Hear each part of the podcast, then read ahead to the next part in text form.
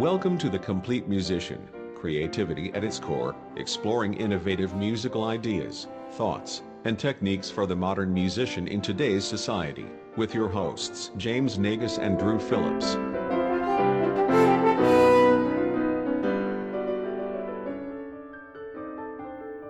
Hey, everybody, and welcome to another episode of the Complete Musician Podcast.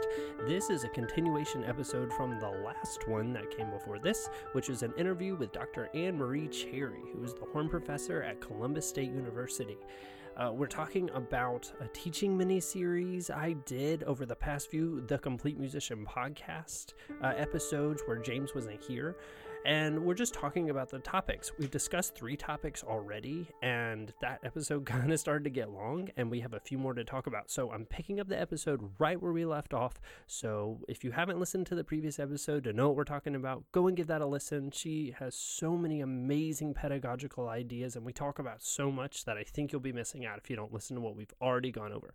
But anyway, uh, thanks for listening, and here's the rest of that episode uh, let's move on to yeah. talking about assessment and feedback. Yeah, yeah, yeah, yeah. Um, so my first thought, you were talking about written assessment. Yeah. Um, I use written assessment in the form of program notes and concert reviews sometimes. Yes. Yeah. Okay. Yeah. Yeah. That's a good. Yeah. One. Yeah. Um, and I'm a big believer in helping students find their authentic voice. Like no one wants to read program notes that read like a really bad music history essay. Right. Um, and so like helping them find their way to talk about music that still feels like them. But you're right. Like what we do is not the same kind of written assessment as like a theory class or an English class. Right. Um, but I think it's important. Um, I wondered what you thought about like feedback, including questions. Um, oh, can you be more specific? Yeah, yeah. I guess this probably goes back to I had just listened to that like ask the second question podcast. Yeah. Yeah, yeah. But like the idea of when they risk something and they fail it, right? Like they take a big chance. Uh-huh. Um, Which happens being, a lot. Right. Yeah. I mean, like we play the horn, we're like acrobats. Right. Um, but to be able to be like, okay, what felt really good about that? Instead of you telling me what was good about it, being like, what was yeah. good about that? What felt different? Like, I, I do that. Yes, I, I, yeah. I do that. Um, a and actually my uh the TA that is teaching at Liberty right now last mm. or two weeks ago or something he taught lessons and he did that uh with the students he said like tell me something you really liked about that or yeah. like what did you really like and I was like that's a really good thing to do yes yes, yes, yes well yes. and you talk about that in a different episode like people assessing the things they do well and I think that's yeah. hugely important I don't remember what episode that is but yeah. yes I always, when I meet a new student, I'm like, tell me something you love about how you play the horn and they look at me with a blank stare and I'm like, like, no, it's yeah, it's like no, it's okay to know that you're good at things. Yeah. Um, the only other thing I thought about, uh, we're going back to learning styles with this thought, the idea of a variety of feedback. Uh huh. Um, it's like the students who are really tied into how it feels to play the horn, or like mm. are kinesthetic learners. Okay. Like if you modify the feedback to be like, you know, okay, well, does it feel easier, or do you remember how that feels versus remember how it sounds. I've been exploring yeah. with my students a lot this week um, a term that Fergus McWilliams uses in his book called being horn blind. Okay. Where like he, he, talks about the amount of nerves that it takes to pl- like in your fingertips and in your lips. Yeah, um, I remember. Yeah, yeah, yeah, yeah, yeah. Okay. And how like effectively your brain is overloaded with those sensations, and it's really hard to to hear other things, right? Yeah. Like so, the idea of trusting your kinesthetic learning. Be like, you've been doing this a million times. I will sometimes say to a student, like, you've been playing that note since sixth grade. Stop thinking about it. Yeah. Like, just, you know, think about what it sounds like or think about how it feels. Don't. And, you know. and that is so interesting because I feel like a lot of my instruction has been, and maybe it's just been me um, getting used to doing some kind of technical whatever, but I think a lot of my instruction has been it doesn't matter what it feels like. Mm. So it only matters how it sounds. So is that uncomfortable? Too bad it sounds good. Who cares? Right. And so I think that has actually affected me a little bit, not yeah. in a negative way, but like yeah. I think I go towards that more. And maybe Absolutely. I need to include more of the kinesthetic thing of like, does this feel I mean, of course, like high C's are never gonna feel good. Like right. and, and then I I, I think I was experiencing experiencing this mostly when I was really working on beefing up my low range. Yeah. Um, because you know, pulling the corners down and really yeah. flexing the chin down.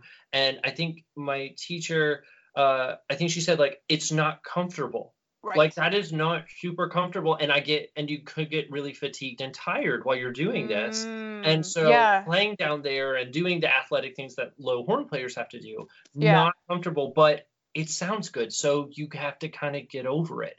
And so I'm wondering Right. how much of that I need to include in my lessons because I generally stay away from that. Like, how does it feel? Because well, I'm like, it sounds good. Who cares? well, right.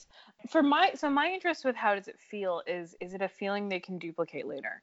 Oh yeah, yeah, Like, yeah. Okay, Yeah, yeah. So like Gotcha. if they're yeah. sitting in if they're sitting in rehearsal and all of a sudden their low horn isn't happening and then they have like a mental inventory of like, well, does it feel the same?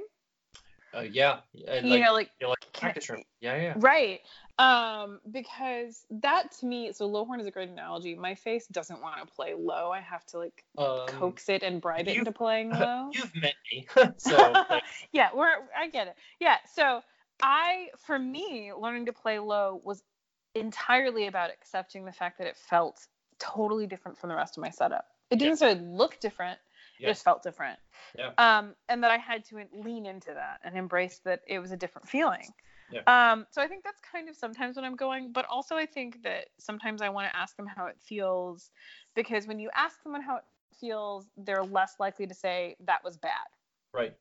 they're more likely going to focus on the you know and so i i try to avoid letting my students build a narrative of well i'm bad at this Right. or that was the worst that's ever going to sound it you know or like whatever something like that i want them to always be like well it didn't feel great or it felt like i was overworking this or Yes. i was you know more conscious of this but i will say i do spend a lot of time asking students like well how did it sound like it's not that i don't ask them that question i think that's hugely important um and this actually is a thing that I wrote down, which was like the only the last thing I wrote down about this episode was making your why clear. Um, like Y W H Y in, in quotes. Um, like I'm having a big discussion with a lot of my students about B flat horn right now. Um, and it's not that I'm not an advocate of using it, but I always tell them I don't want to be able to know if I my eyes are closed, Mm, which right. side of the horn you're on. Yeah, I remember you telling me that. Yep. Yeah, and so being able to be like, I'm asking you to consider new fingering because you're not achieving the sound that we want, or it's less resonant, or like tying it back into something that isn't just, well, it feels easier. Because I agree with you, there are times that you're choosing a thing that feels less comfortable to achieve the thing that you want. Yeah. Um, which is just, I mean, like being a horn player is being professionally uncomfortable, I think. Right. Yeah. Yeah. real. Um, but yeah, no, I thought that that was a great. I mean, you have a very methodical and well-rounded approach to feedback that I think is great. Um, I think that a lot of private lesson teachers, especially, are guilty of just wanting it to be good enough and being like, "Yep, that's done," and not giving students feedback that helps them duplicate that. Right. So I loved this. I was like, "That's great," because Yeah. they need that kind of feedback. So Yes. thank you for enumerating those many things. That was great. Oh, uh, you're welcome. Um, okay. Mm. Uh, all right. Uh, then the next one was sequencing. Yes. So we have sequ- sequencing. Um. Okay, I have to read my handwriting here. Talked about uh, goal accomplishment. and Yes. making sure that everything's organic. That was the big one. Like an organic Yeah. path that, that goes back to fundamentals as a natural Yes. progression, all that kind of stuff. no, I thought that was great. Um. So here, maybe you can help me decipher this because here's Okay. what I literally wrote: improv slash troubleshooting can be helpful. Squiggle demonstrates creative problem solving. So like clearly, I was agreeing with something you said. Oh, oh, oh, oh! I get what I'm saying. Okay, this was. I've slept since then, so who knows? Um, that you talked about like using improv and, and troubleshooting. I think that's great because when we are our own teachers, like when we're done with school or over the summer or whatever time, there's going to be that moment where our teacher is not there to be like, here's how you need to practice. Right. Oh, And what I love about the idea of using improv or like taking a step out of a thing they're doing and like making a derivative exercise out of it is that it shows them what it looks like to be creative in your problem solving instead Yeah. of being like, well, I do this routine because I always do this routine. To be like, well, clearly this, whether it's solo, excerpt, H2, doesn't matter. This thing I'm working on is illustrating a gap in what I'm doing. And so I'm going to pivot and be creative about approaching it. Um, and so I love that, is I think what that was all about. Yep. Um, and then uh, oh like having having guideposts like again you are so detail oriented and i laud you for it i applaud you for it um i'm the sort of person who will like start a bullet journal and be obsessive for two days and then like get guilty and not look at it for two months yeah. so if i'm hyper detailed i don't do well and i just have to know so like i always have guideposts so like Yeah. this is really easy if you're lucky enough to have a studio class right Yeah. so like if i know that my students have a mock audition at the end of the month then i know that like three weeks before that i want them to feel like they have covered all of their excerpts with me in a lesson Right. and the last three weeks are just polishing, right? Right. Or jury or whatever. So having guideposts along the way of like at this point we should have covered all of the this. excerpts. Yes. Right.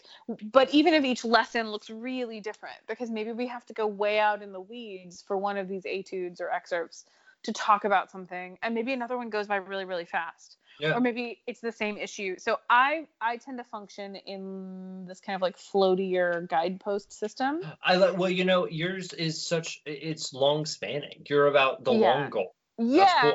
Yeah. yeah. Um, because if I I can get really negatively obsessive about short term goals, Oh, okay. um, in a way that can feel not empowering to students. okay. Because I will Yeah. tend to be a perfectionist and be like, well, it's not Yes. there yet. You know, so if I can't if I can't find a way to disengage and be like, that's a work in progress. You know the work you need to do. Bring it back in a couple weeks when you feel like it's ready. But let's next week focus on the ones we didn't talk about today. Right. But that's again about knowing yourself. Like Right. I never want to beat my students down with my perfectionism to the point that they feel like it's never going to be good enough for me Right. because that's different than me saying like yeah there's always going to be something to work on like Right. i always tell my students like excerpts live with us forever i'm never going to be done with Ein Heldenleben Never. right Never. it's just Or the live long with call, me or right Das Rheingold, whatever. It never will any of done. them right Right. um because you get to a point and then all of a sudden you realize a thing that you were doing that you didn't know you were doing and it's just continually unlocking i mean i'm not a video game player but i feel like video games work that way where like you beat a level and then there's an easter egg that you didn't know was there and it like unlocks things am i wrong You're, i don't you're know talking to the video game masters here. I, well, I thought you were James because he Right, is. 'cause I talked about video So games. what you said was exactly right. So you Yes! must you must know that video was games. fake it till you make it, my friends. All of my students are obsessed with video games, so I'm trying to learn the lingo. I'm Oh, trying to yeah. learn their vocab. Well, we'll tell you what Need. Don't worry about it. We, Yeah, we great. got you. Perfect. Anyways, but so I think sequencing is really important, and that as a teacher, you need to understand yourself and how how you are accountable the best, whether it's like short term goals, long term goals, big picture, small picture. Um, that all of those are valid, but that you have to know how effective you can be yourself, if that makes any sense. Absolutely makes sense. Cool. Great. Okay. Uh, Expectations? Is that what we're on? Is it the last one? yeah, there's the bonus episode talking about expectations. Oh Yes. man. Okay, so this I love because I feel like this is the big piece. This is the magic piece in building trust with your students. Yes. Um, and so I think I mean we could have spent a whole other hour on this topic, but And we are at the hour mark. It's great. oh no, I'm sorry everyone. I babble. um so okay so some people have like an elaborate teaching philosophy and i don't because again general frameworks is where my brain works. Yeah. um but one thing i was thinking about this with the expectations is how many times i phrase things as like paired expectations. Hmm. um so like it's my expectation of them that they will bring considered musical opinions to their lesson which implies that they've like listened and done work and whatever but that they have the right to expect of me therefore that i will be open and patient to their opinions Yeah. um, and that it's like dualities that exist together right like that for Yeah. every expectation i have of them they have the right to have an expectation in reverse of me or in complement to me And and this reminds me of the I, I can't remember what is is it Doug Hill's Creative Wanderings? Is that the book that talks Mm. about that talks about the respondable teacher and student? Yes. Is that the book? um it's uh, is it is it not Creative Wanderings? It's or Thoughts and no. Collected Teachings. Yes, That's what it is. Yes, that's the one. And yes, that's that's exactly right. That's exactly what a lot of this is rooted in is this idea of being the respondable teacher and responsible student. Um, because my expectation is always that they're going to try and do the work, not that they're there yet, but that I see that they've done the work. Um, and, And it's that so hard with students who, who come to you for different reasons. I mean, that's so difficult. to do. yes. Absolutely. Um, one of the re- expectations I've been mulling over that they are allowed to have of me, or I have a list of the ones that I feel like are fair. I don't know if Yeah. that's helpful. Yes. That what what my students can expect of me is that I will be open, patient, and compassionate. Mhm. Patient and compassionate. Um, that I will create room for us to have inquiry together. Um, that this is not just I have all the answers, but like that they're gonna come in and and maybe they have like if a student wants to win a job in a European orchestra or something and they have a real passion for or if they have a real passion for composing all their own music like maybe they're not interested in in whatever else that I will create room for that while Yeah. still having long-term goals but that I recognize who they are as an individual and I was very lucky to have a teacher like that Pat Hughes is the epitome of that to me Right. um, and that's a lot of where this comes from. Like he was incredibly patient with me and let me just kind of find my way while always holding me to a high standard of whatever my goals were at that moment. I also And- had the same kind of training and the same kind of teachers who did who just let me come in and say Yep. this is what I want to work on because Yep. this is what I want to do. Yeah. Yep. And I think Yep. that's hugely powerful. Yeah. But the last one I've really been thinking about is that um, it's their it should be their expectation of me that I will demonstrate excellence Mm. and integrity in all of my interactions with them. Mm. um and that that requires different things of me like um if i pick up the horn to model something but i don't approach it with integrity or excellence like if i don't if i phone it in they'll know or Um, if I pick up my horn and like I'm gonna model this and bomb, yes which like happens. right yeah but Yeah. like then admitting it like the Yes. difference between pretending like that well that's how that goes Yeah. or being like well okay that wasn't ideal right Yeah. um, or you know what it means to be it's like I um I just gave a recital literally this afternoon. yes. Um, and one of my students came up to me afterwards and they're like, "How do you feel?" And I was like, "A mix of awesome and horrible." Because that was the honest answer. Like I felt like I had to have integrity in that moment Yeah. and not pretend like the things that we all know didn't go well in that moment. I can't pretend like they didn't happen. And I think, like you said, that's important that we are like that. I Right. I don't ever want to be known as that person who's like everything I do is the best ever, and that you Mhm. shall answer to me, and that everything that falls out of the horn is beautiful. It's not. Or yeah. a- and same thing with them. Like everything you do is not always awesome, and I am obligated as a teacher to tell you when that was not awesome. right. And my students know I, I try to be this way. I try to be um, critical, but you're right, in an empowering, encouraging way. So after Yeah. a concert, go up and you know if, say that was there were some really nice moments. yes. And that was there were some. This is a specific moment that was really musical. This you did. Uh, it was a really good. Uh, I. I I don't know if I've ever told a student what I'm thinking. Like that was a good attempt, because that sounds really negative. It Um, but, does. like, but like I, I, said what's a to good a way to say that? Yeah, Like, yeah. I said to a student recently, like, I love the passion that you brought to every note, You, you or yeah, like you you really went for it, and it You it did moved your best. people. oh, yeah, like one. you went for it, and that was powerful. I mean, like, Yes. yeah, you missed some notes, but the intent was there. yes. And I'm a big believer the audience will forgive chipped notes Oh, if they know where it was going. they you don't know, care at all. Like no, they don't all. care. Only conductors care. Um, but true. yeah. And we I care. We care. well, that's and it. yeah, I always tell students like your all of your cracked notes are like etched on your heart for all eternity. Um, you remember them all and like mull them over, but that's not very healthy. Um, so the only the last thing I wrote down was I wrote yes and underlined it four times. So Oh. I very clearly agree with something that you said. Oh, so what. I wrote down was yes to students identifying their own strengths, Yes. and then I wrote also owning their progress. Mm. So if a student can identify their strengths, that means that they can own it and they can also own what needs to get there. And I think that's hugely important because um, it's really easy, I think, for students to feel disengaged from their own successes. Like, well, my Mm. teacher said this thing and that is what made the difference. No, it's not. Like, we say things to students all the time, but if they're not willing to own it and do the work, then it's not going to happen Right. and we know that because all of us like there was that thing we wouldn't practice for forever like i always joke with people about how lip trills were my dark secret for Oh, yeah. years like i couldn't do Me them too. Oh, right Yeah. until a teacher like basically like this is ridiculous. You have to you learn. saved my life on lip trills. That's he taught me at a lip trill. It was him. Really? We Oh, that's extras. It was him. amazing. It was That's awesome. awesome. I love His love little triplet exercise. Love it. Yeah. The one- amazing. Taught me the lip trill. Anyway, yes, I understand But completely. yeah, so like giving them, and I guess it probably comes back to empowerment, but it's it's all this kind of like loosely nebulously connected idea of like ownership and empowerment and um, goal setting, but that it's their journey and that you're helping them realize the things that need their attention. Like we just need to shift your attention here for a little bit because these other things are awesome. And Yeah. we're going to celebrate that they're awesome, but we're not just going to stay in the awesome place.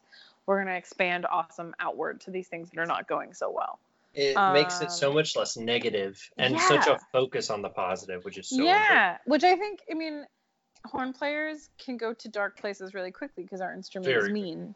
Um, So mean. yeah, but so I don't know, but I love that what you're saying about like making a student sit down and identify a thing you're good at. I think Yeah. that's hugely important. Yeah. Um. So Drew, the moral of the story is I loved all the things that you said, and I love talking about this stuff Yes. with other teachers. So thank you for letting me babble at you. Oh, it was our pleasure, my pleasure, because James isn't here. I mean, you are James. It was. That's right. Mhm. Yes. I'm eating a taco. I'm not. It was great, fantastic. Uh, it was fantastic to talk about these things, and we there should be many more talks between all teachers.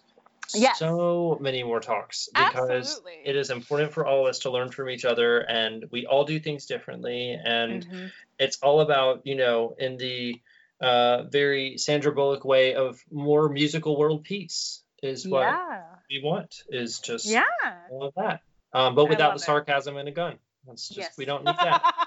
um, anyway, uh, well, thank you so much for Oh, thank being on here and talking about all of this because it was wonderful to hear all of your points and your point of Oh, view and to make you. me question things because now my teaching will improve from just thinking about these things. Well, It's and awesome. like I, s- yeah, like I said, I spent the entire week thinking about the things I heard on the podcast and being like, okay, how am I doing on these things? So this is great. Everyone go ask each other questions. That's Yay. The, that's the correct answer. More inquisitive, awesome. Well, yeah. um yes thank you so much for being here. Um, this has been another episode of the complete musician podcast. Uh, if you want to get in touch with us you can email us at our email at cormotohorn at gmail.com um, please subscribe to us on itunes and leave us a review if you loved or hated this either one. Uh, but because Anne Marie is here you will love it obviously um, Or we, you will uh, hate it very strongly. not at all. other. Not at all. Uh, we have a Facebook page that we sometimes update, but you should go Mhm. like it anyway.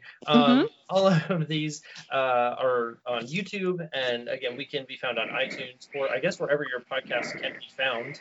Um, and I think that's uh, that's gonna wrap us up Mhm. uh, now. But thank you again for being here, uh, and we will we will be have more plans going on in the works with Cormoto and you, Dr. Anne Cherry. friendship and visits. Yeah. Yes, we are very Yes. excited about that. So Me too. thank yes. So uh, if you want to reach out, please uh, please do that. We'd love to hear from you, and uh, we will be back soon with more content. Thank you for listening.